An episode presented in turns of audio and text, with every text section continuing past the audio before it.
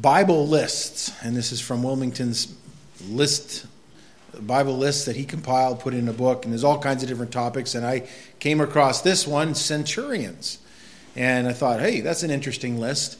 Um, and there are some, I think, 22 times in Scripture that centurions are mentioned. Some of them are the same one, but uh, they're they're always painted in a, um, a positive light. And I thought I would uh, just look at what the Bible teaches on centurions. There are five instances in Scripture that I want to turn to because each one is important and each one tells a little bit of a story. And the centurion, uh, basically, here's just a sort of an artist's rendition of what they might have looked like in their uniform, in their their battle uniforms. Now, most often they didn't walk around in this; they would have been much more uh, scaled down, wouldn't be in battle. But they were like the police force and military force of the Roman Empire. And a centurion, as the name implies, a century as a hundred, they were um, most often officers that would have come up through the ranks of the enlisted, uh, or they were compelled, many of them, to be in the Roman army. And after about 15 to 20 years of service, they would be probably promoted to centurion. And a centurion would be um, an officer over about 100 men. And uh, if you had 600 of those men, you made up a cohort. And if you had 10 times that, you had a legion. So 6,000 men made a legion, 600 a cohort, and 100 was a century or led by a centurion. And we read of, of the centurions, and you can see here a little bit of his armor. Um, he would have had some distinguishing uniform parts, sometimes the, the, feathering on the, on the helmet, and others that would have distinguished him as the leader. And they were uh, chiefly organized, you know, men that would discipline the ranks to make sure they kept in order and fought and and kept the peace and they gave orders and they were men of experience and lots of that. You see in his right hand he has a stick there and that often was a very like a dried out piece of grapevine that which is pretty hard and has some flexibility still to it and they kept that not only as an emblem of authority but as a discipline uh, kind of a measure of discipline if you somebody got out of line you could whack them with it you know and uh, get them in step and all that good stuff and so that might be what you would see if you were living back in the time of christ and the roman world and seeing a centurion out maybe marching with his men um, but more, most often, they would have been familiar faces in a community as they were assigned to that area or whatever. Some of them became men of great, men of great wealth, had many servants and slaves. Um, they would have had property. Some of them are mentioned, like we're going to look at Acts chapter 10 with Cornelius, and he was a man of great wealth, um, and others as well.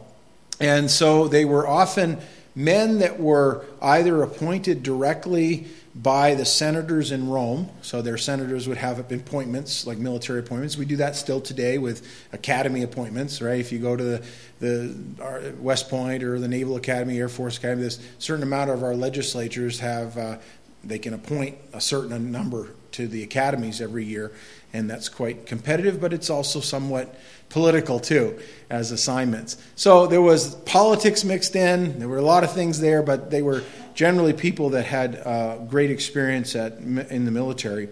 And we know a little bit about the centurions from the Bible. Um, we don't know a whole lot about who they were exactly and all their background, but we do see uh, several instances where they were prominent in the Gospels and the story of Christ, and then later on in the book of Acts. And they would have been a familiar fixture in a, any part of the Roman world as you traveled it. Um, we're going to look at Luke chapter 7. That's the first instance of, it's also found in uh, Matthew's gospel, but in Luke chapter 7, you have an account here of a centurion. And that's the first one I want to look at. Luke chapter 7, verse 1. Now, when he concluded all his sayings in the hearing of the people, he entered Capernaum. And a certain centurion's servant, who was dear to him, was sick and ready to die.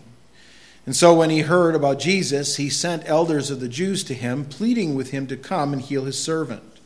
And when they came to Jesus, they begged him earnestly, saying that the one of whom he should do this was deserving. For he loves our nation and has built us a synagogue. Then Jesus went with them, and when he had already not was not far from the house, the centurion sent friends to him, saying to him, Lord, do not trouble yourself, for I am not worthy that you should enter under my roof. Therefore I did not even think myself worthy to come to you. But say the eh, word, and my servant will be healed. For I also am a man placed under authority, having soldiers under me. And I say to one, Go, and he goes, and to another, Come, and he comes, and to my servant, Do this, and he does it. And when Jesus heard these things, he marveled at him, and turned around and said to the crowd that followed him, I say to you, I have not found such great faith, not even in Israel. And those who were sent, returning to the house, found the servant well who had been sick. Lord, we are grateful for your word. We're grateful for this account of this centurion and his servant and the Lord Jesus and all of that, Lord, and for the illustration it leaves for us in the Bible. And so we commit our study to you tonight in Jesus' name. Amen. Again, you come to this centurion who's mentioned and doesn't give us his name. Probably somewhere out there in history or church, you know, church tradition, somebody's come up with a name for him. But I, I really think it's it's he's unnamed. But we do know what he was like because he's described here, and we described where he was.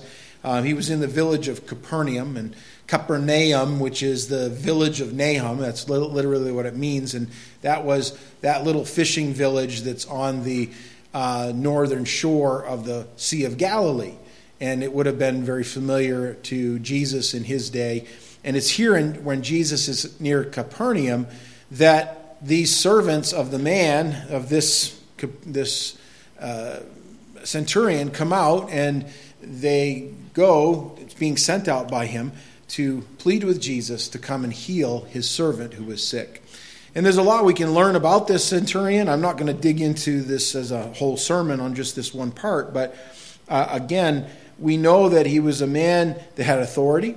He was a man who was wealthy because he built a synagogue for the Jews. And by the way, that synagogue, which is pictured right there, is the ruins of it, is in Capernaum today. You could go and visit that, and that is the synagogue most likely that is mentioned in the Gospels. I say most likely because it was uh, added to and changed. I think there was a church on there site one time and all that, if I remember correct. But uh, this would have been probably some of the original architecture that would have been there. Very Hellenistic or Greek in its um, look and feel. It wasn't uh, something that you would see in the um, uh, in the Jewish world that looked more, you know, fit for what they had done themselves. But this man loved the nation of Israel. And I, often think about that. Here's a man who loved the Jewish people, and yet he was a Gentile, and yet he was part of what the Jews looked as as an oppressor, you know, someone who had come and was part of the big system of Rome that had sort of in, imprisoned them in their own land. That's the way they looked at it, and most despised anything of Rome, but they were still there. And yet these people in Capernaum they go and they beg Jesus and they say he's deserving. And I find that interesting that the Jews that were present there said this man is deserving. And then when Jesus comes to the centurion, the centurion says he wasn't deserving. and I think that's good that when others can tell you tell of you and say, "Hey, that's that's a worthy person," Um, and get that other person comes along, and when he comes and he says, I'm not, that's a good way to be, you know, humble of spirit. And we know a little bit about his character, that that's what he was like. He didn't want Jesus even to visit him at his house uh, because he said, I'm not worthy to have you in, in your home. And I've thought about that myself, you know, like what is it that there isn't really anything in us that's worthy of the Lord in that way, as in deserving of things. But yet, over and over again in Scripture, the Bible shows us that the Lord does take note of even those who are outside of, in this case, I, I think he was a believer. He believed in God, he believed that Jesus was Messiah. Um, we don't know exactly the, where that transaction of faith took place, but Jesus says he hadn't found such great faith. So he was a man of faith. And you often wonder where did he where did he come into that, you know?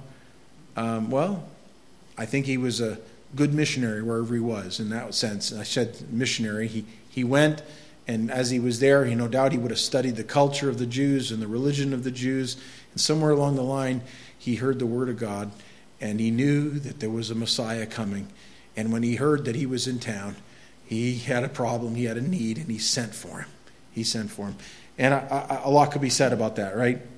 And we read a little bit more about him.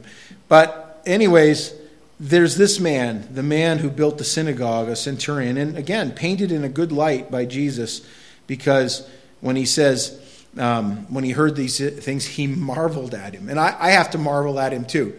He's just like he doesn't fit the, the, the image you might see of that first century Roman soldier who was there and was sort of lording over the people. That's often what we kind of see or would be depicted of movies of that time and whatnot. But Jesus says, I say to you, I have not found such great faith, not even in Israel. And again, it shows us that uh, in, uh, in the scheme of things, that Jesus took note of Gentiles as well. Even before Gentiles were really included in the plan. they were always included in the plan, but before uh, Gentiles, uh, the, the gospel went out to them and all of that, that would take place years later. Uh, after the crucifixion, a period of almost 10 years before the Gentiles really start to hear the word of God and do that. And yet, many Gentiles throughout the pages of Scripture that believed, and they believed on God both in the Old Testament and the New Testament. The next uh, the next centurion is the one who was in charge of the crucifixion. Think about that task for a moment. Part of your job as a dedicated soldier and a leader, an officer of the ranks, was to carry out the orders of those over you. And in that first century world, in the Roman order of things, and to keep order and civility, they did a lot of crucifixions. We read in Matthew 27 the account of Jesus and his trial and his, uh, his, his being brought before Pontius Pilate.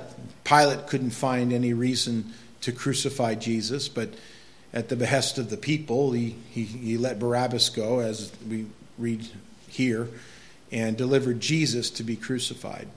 And that begins a story with the, well, named in scripture here, anyways, the Roman soldiers that were in charge of handling Jesus from here on. Now, they also were there before this, um, after Jesus was arrested. They were part of that. But look what it says in verse 26 of Matthew 27. Then he released Barabbas to them, and when he had scourged Jesus, he delivered him to be crucified. Now, who scourged Jesus? It would have been Roman soldiers tasked with that. They would have been those that would have most likely been part of this whole process that would eventually end up at Calvary, at Golgotha, and they would crucify Jesus. And there was a centurion who was present overseeing all of this. He would have seen the beatings of Jesus, the scourging. Then the soldiers of the governor took Jesus into the praetorium and gathered the whole garrison around him. Now, that garrison would have been the men under the control of that, or the authority of that centurion. And they stripped him and put a scarlet robe on him. You, you see the mocking that's going on. They're cruelly treating Jesus, and they're, it's part of the humiliation process. The centurion would have, well, he was complicit with it because they were men under his authority. And when they had twisted a crown of thorns, they put it on his head and a reed in his right hand, and they bowed the knee before him and mocked him, saying, Hail, King of the Jews. Again, I think of that centurion who would have been there as he watched his men twist these thorns together and make a crown and mock Jesus. Then they spat on him and took the reed and struck him on the head. And when they had mocked him, they took the robe off him, put his own clothes on him, and led him away to be crucified. All part of the process, right? Verse 37. And they put up over his head the accusation written against him This is Jesus, the King of the Jews. They were tasked with that. Think about that. Uh, I think as those men were tasked with doing that and putting that up, um, again, that was his accusation, and they had to put that up. They put it up there uh, in in the languages of the people so they could see it. And as they did so, uh, little did they know that that accusation was 100% true. Absolutely, he was king of the Jews. Not only king of the Jews, but king of king of the universe. Verse 39. And those who passed by blasphemed him, wagging their heads. Here's the crowd as they passed by. And those soldiers still there in the process. And saying, You who destroy the temple and build it in three days, save yourself. If you are the Son of God, come down from the cross. There's that phrase, Son of God. It's important because as the crowd goes by and the Pharisees go by, that's the next phrase here, the accusation is, is thrown against him in a mocking way if you're truly the Son of God. And I think of that. What is that centurion who's out there watching over his men, making sure that the orders of Pilate are fulfilled and that he's doing his duty in this awful thing that had to be done, something they'd probably done many times over and he hears this conversation. He hears the mockings that going. It's not really a conversation because Jesus isn't saying anything back. And he's watching and he's listening. And he's probably never seen a prisoner go to the cross like Jesus. Verse 41 Likewise, the chief priests also, mocking with the scribes and elders, said, He saved others, himself he cannot save if he is the king of Israel. Let him now come down from the cross, and we will believe him. Truth is, Jesus said they wouldn't believe, not even if one rose again from the dead. And that is indeed true. Most of them would not believe even after the resurrection. Verse 44 Even the robbers who were crucified with him reviled him with the same thing. Two men dying on either side, and they revile against him. And we know from the account one eventually, in faith, looks to him and says, Lord, remember me when you enter into your kingdom, right? He, he believed. But he was initially mocking, just like the Pharisees and the chief priests were, and just like the Roman soldiers were, and the crowds were, and everything else. They were mocking. I always find it interesting that even men on their dying breath can mock God. Thankfully, one of them knew who he was, though. And now, from the sixth hour, that's noon, until the ninth hour, that's 3 p.m., there was darkness over all the land. Now, think of that as your Roman soldiers tasked with this terrible event, and all of a sudden it becomes dark in the middle of the day. Not just for a few minutes or even a total eclipse, it's only um, really the fullness of that eclipse is only minutes. We're supposed to have one next year, right? that up in this region. Um, in April, is it? And uh, already the hotels down in Houlton and all that are just, I guess, sold out. You know, everybody's so. Um, if you're going to make money, we're just out of the full the full eclipse of it or whatever. That's um, it, I, I, don't know somewhere around probably Sear Plantation or so south to about Danforth is that swath that comes up and it'll be in the middle of the day completely black. Well, almost completely dark. Won't be completely black. But it, it's not an it's not a it's a uh, uncommon event just to have an eclipse. They're explained mathematically. But you know, it's another thing to have three hours of darkness. Imagine that. Here's this centurion going, Whoa, something's not right here. By the way, when God the Son hung dying on a cross, the sun would not even shine.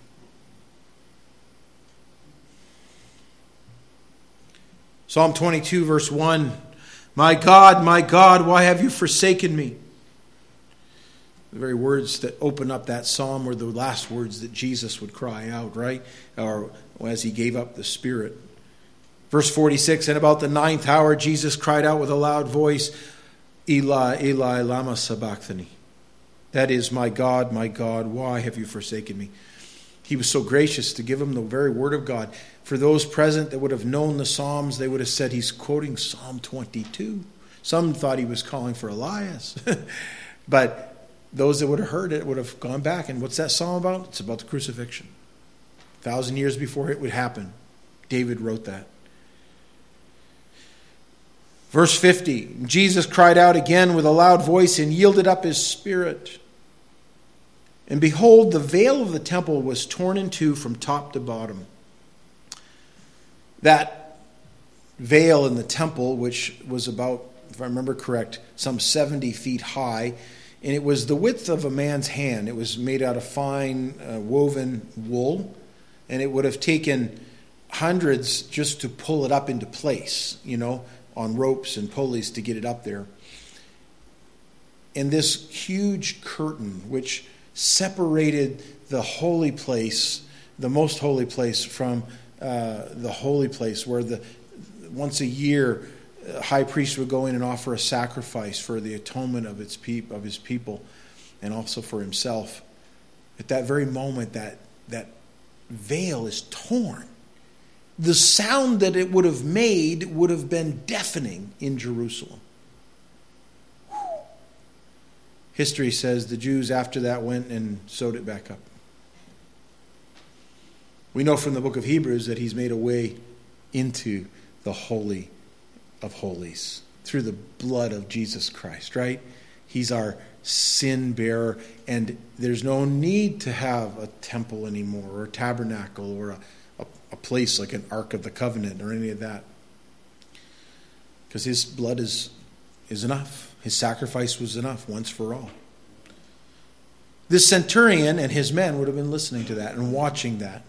And the earth quaked, and the rocks were split and the graves were opened, and many bodies of the saints who had fallen asleep were raised. Wow. No, there was a, a, a we often think about resurrections as not very common. That's true, they're not very common. But in the time that Jesus died, people were raised from the dead. And coming out of the graves after his resurrection, they went into the holy city and appeared to many. Luke makes that distinction, and he, he clearly, when Matthew, I mean, makes that dis- distinction here. And Matthew is writing to the Jews. Remember, the Jews require a what? A sign.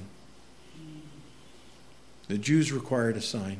And he gave them many, many, many signs, even though he said no sign would be given, except sign of the son of Jonah, right? Or, or that sign of Jonah.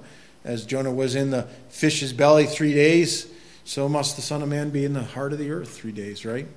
And three nights. And, uh, and I say that because he actually did give them many signs. That's his grace. That's all that is. That's his grace. He didn't have to. He didn't have to give one sign, but he did. And I don't think it was so much for the Jews.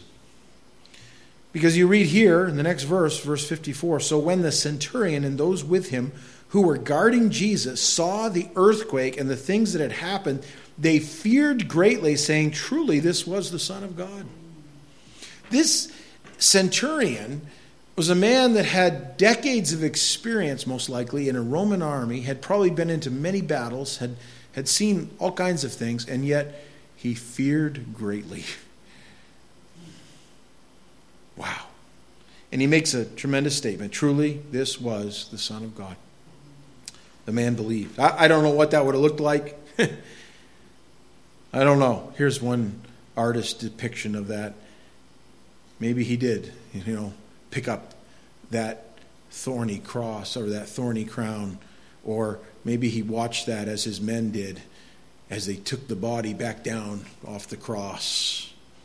And his body would have been taken by um, his followers and brought to that tomb and hastily buried before the sun went down the centurion at the cross. I hope to meet him someday. Acts chapter 10 is another one, and um, I got to move along here, but this is the story of Cornelius. There was a certain man in Caesarea called Cornelius, a centurion of what was called the Italian regiment, a devout man and one who feared God. I like that. Again, a centurion painted in a positive light with all his household, who gave alms generously to the people and prayed to God always. He's the kind of guy you want around, you know? And this is the kind of character that he was. And about the ninth hour of the day, he saw clearly in a vision an angel of God coming in and saying to him, Cornelius. And when he observed him, he was afraid and said, What is it, Lord? And so he said to him, Your prayers and your alms have come up for a memorial before God. You think God hears prayers and takes note of those things? Absolutely. We sang, What a Friend We Have in Jesus tonight. And, you know, what needless pain we bear, right, when we don't carry it to the Lord in prayer, as, as the writer says there. But I thought about this. Here, the Lord took note of a prayer of a centurion named Cornelius. Verse 14. Well, there's a whole bunch of stuff going on. God's working in Cornelius, reveals to him that he was going to have someone come to him. And then over uh, another location, he's revealing to Peter that he needs to go down and to find Cornelius. And it says here, then Peter opened his mouth and said, uh, In truth, I perceive that God shows no partiality. Because when he came to Cornelius, you remember that um, Jews and Gentiles, they, they didn't get along. Uh, Romans and Jews didn't get along. And yet here's a Gentile and a Roman, a centurion, and God's taken note of him. And Peter goes down to the man and preaches the gospel to him. I love it. It's, the, it's a wonderful story. But in every nation, whoever fears him and works righteousness is accepted by him. The word which God sent to the children of Israel, preaching peace through Jesus Christ, he is Lord of all. It took Peter a little bit to get under to understand that that he's not just Lord of the Jews, but Lord of all. And by the way, he's always been Lord of all from the very beginning. He's God. And yes, he has a special plan for Israel, but he had a plan for the whole world and all. That, that word you know, which was proclaimed throughout all Judea and began from Galilee after the baptism which John preached, how God anointed Jesus of Nazareth with the Holy Spirit and with power, who went about doing good and healing all who were oppressed by the devil, for God was with him. And we are witnesses of all things which he did both in the land of the Jews and in Jerusalem, whom they killed by hanging on a tree. Him God raised up on the third day and showed him openly, not to all the people, but to witnesses chosen before by God, even to us who ate and drank with him after he arose from the dead. And he commanded us to preach to the people and to testify that it is he who was ordained by God to be judge of the living and the dead. To him, all the prophets witness that through his name, whoever believes in him will receive remission of sins. What prophets are he ta- is he talking about? The Old Testament prophets. And they were prophesying not only to Israel, but to the whole world. And Peter brings that in. While Peter was still speaking these words, the Holy Spirit fell upon all those who heard the word. And those of the circumcision who believed were astonished, as many as came with Peter, because the gift of the Holy Spirit had been poured out on the Gentiles also. Big change in God's plan going on here. And I say change. Um, it, you have the gospel, which at this point in history of from Pentecost was primarily focused within the Jews and their nation and their scattered nation.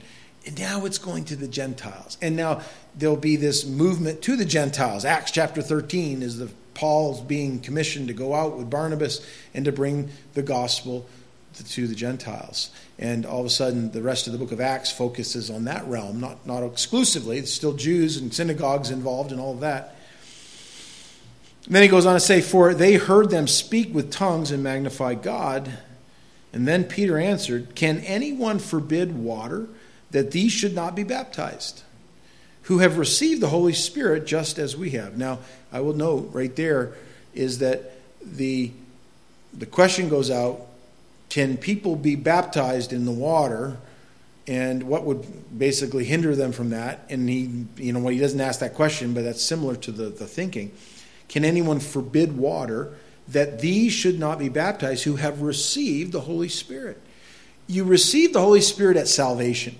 And after that, you're baptized. And that's the pattern in Scripture always. And the pattern throughout the New Testament or through the, the church age as well.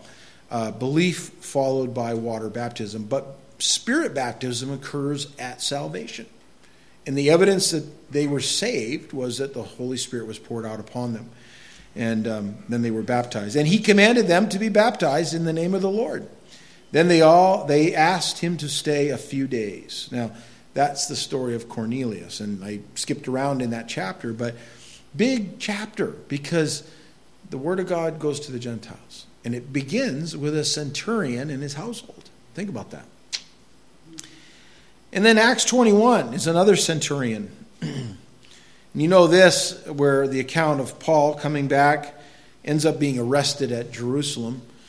And um, he is he ends up getting basically um, in a fight, not on his choosing.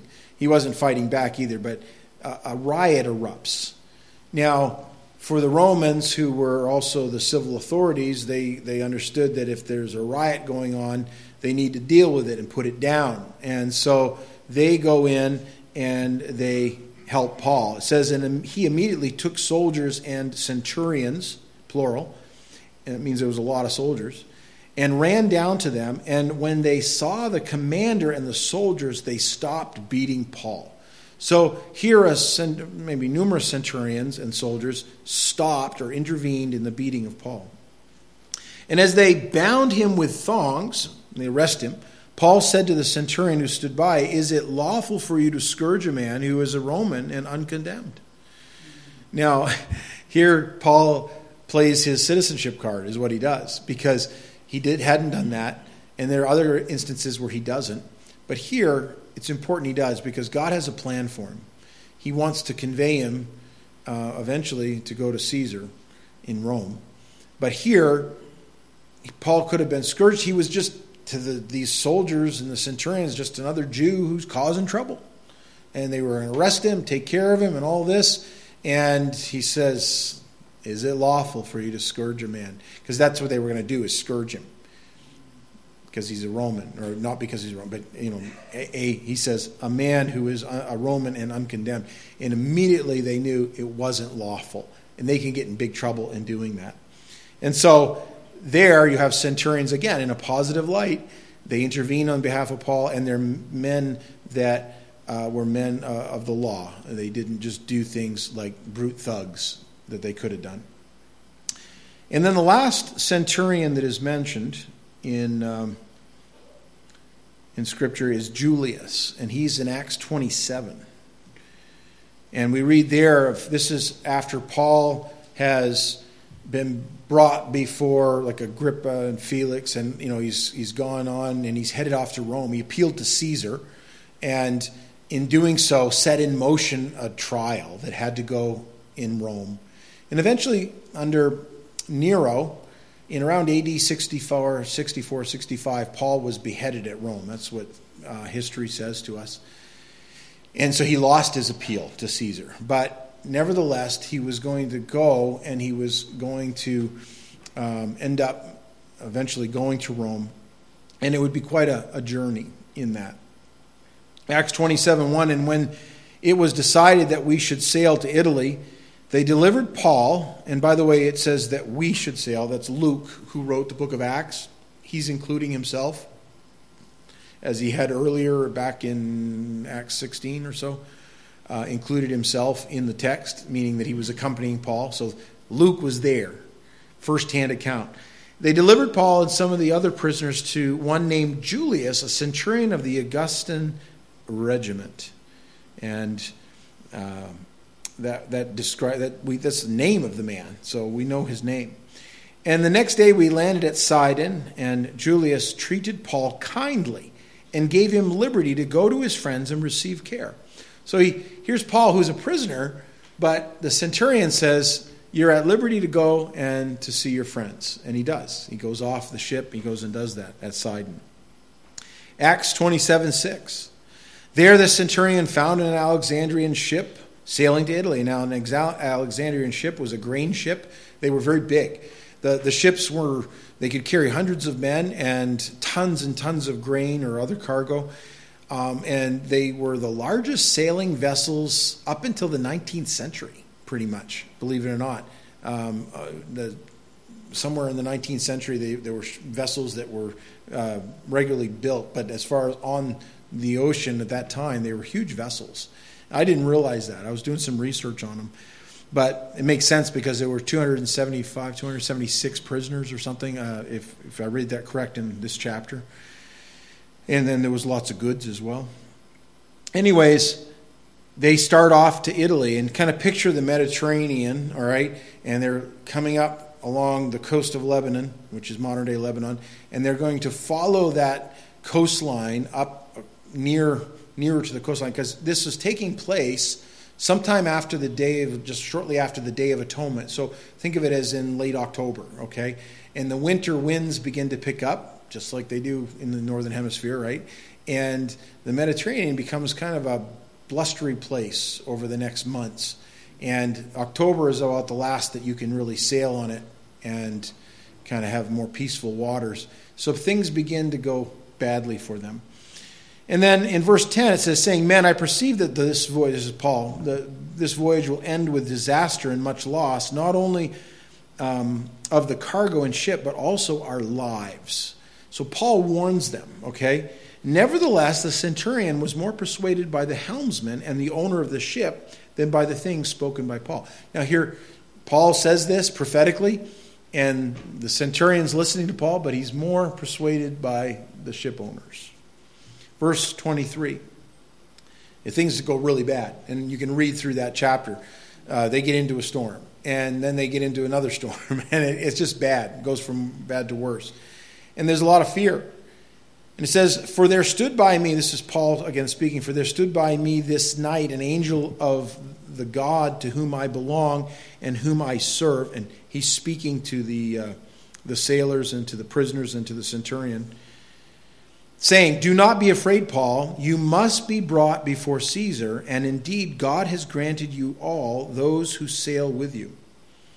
So Paul says to them, We're going to make it. And yet it's going to get worse, okay? You read through it. Verse 25 Therefore take heart, men, for I believe God that it will be just as it was told me. And you, you read of this, they get into this storm that actually blows them out into the middle of the Mediterranean, and they're there for two weeks in this storm.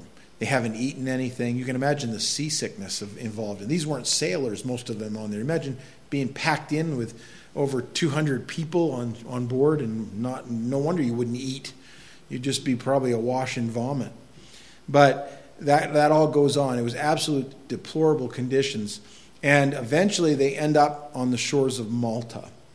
And it's there as they wash up on a sandbar and the ship begins to break apart and all of that, and the sailors have already abandoned ship, that the centurion or the soldiers who were with him wanted to kill the prisoners because they could escape, right? And that wouldn't be good. But the centurion intervenes, and that's what it says in uh, verse 42. And the soldiers' plan was to kill the prisoners, lest any of them should swim away and escape. But the centurion, wanting to save Paul, I like that. He had listened to Paul, he had watched Paul, he had been with him on this last bit of the journey, which was terrible. It says, kept them from their purpose and commanded that those who could swim should jump overboard first and get to land.